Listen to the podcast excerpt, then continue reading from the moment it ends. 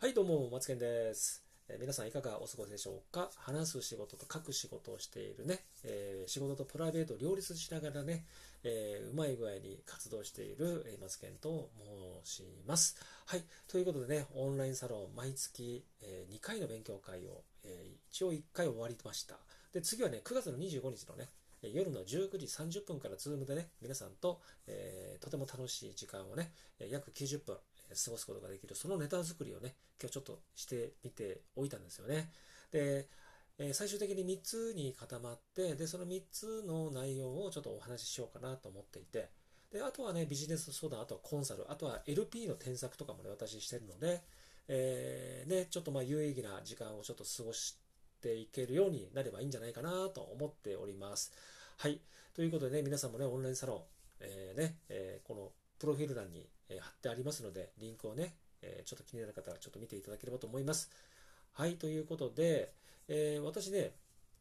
今回、まあ本題なんですけど、今回とてもね、便利なアプリっていうのを紹介いただいて、ちょっとそれを早速、えー活用、活用してます。えーどういうアプリなのかというと、こうやって今、音声収録してるじゃないですか。で、その収録しているその自分の声が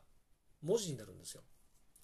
えー、と思った方もいらっしゃると思うんですよね。あ、それ私知ってますよっていう方ももちろん聞いてくださってると思うんですけど、便利じゃないですか。自分が喋っているこの話をしているその同時にテキスト、文字にしていただけるアプリってあるんですよ。めちゃくちゃ便利じゃないですか。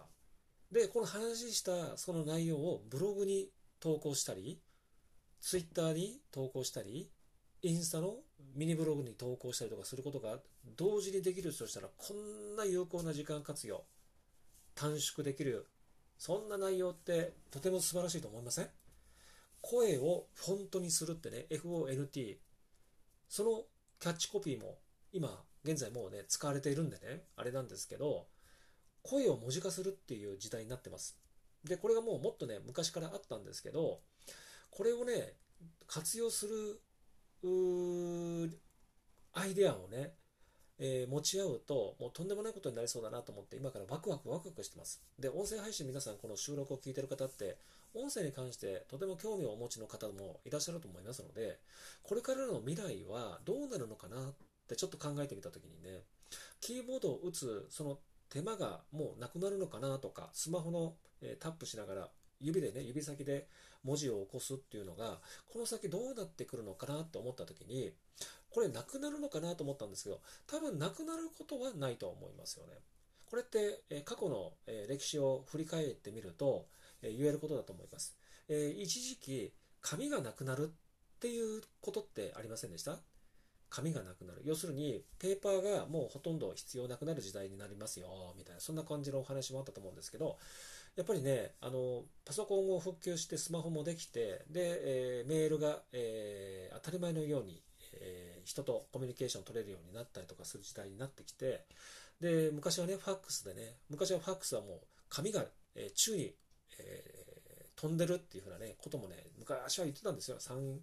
40年ぐらい前はね。で、そういうこともあったんですけど、紙がなくなるよっていう時代もあったんですよ。そういうふうに言われてる噂された時もあったんですけど、今どうですかね？紙ってなくなってないですよね。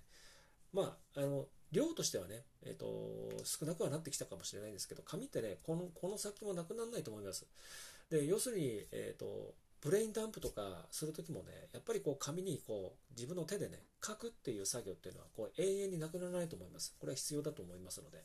とかね、いろんな活用法っていうのは紙はどうしても必要なので、絶対なくなることはないと思います。じゃあ、今のお話でキーボードとかスマホの指タッチで文字起こしをするっていうことはなくなるのかっていうと、音声が発達したとしても、テキストを、えー音声をね、テキストにすることになる、そういう時代がね、発達したとしても、そういうキーボードとか指タッチの文字起こしはなくなることは私はないと思いますね。じゃあどういう未来が来るのかっていうとワクワクしますよね。おそらくね、音声が、えー、と発展は、発達は今よりはすると思うんですけど、えー、ともっとね、正確な文字起こしができると思います。で、今、新しいアプリの中で、今私使っているアプリっていうのがあるんですけど、これね、本来であれば Siri とかは、えー開業っていうと開業してくれるじゃないですか。で、えっ、と、それがないんですよ。で、私が自分でこういうふうに喋っていて、おそらく AI がここを開業するんだなと思って、そのアプリは開業してくれるんですよ、自動で。すごくないですか、これ。で、えー、収録が終わって、で、そのアプリが、じゃあどんな状況、どういうふうな、あの、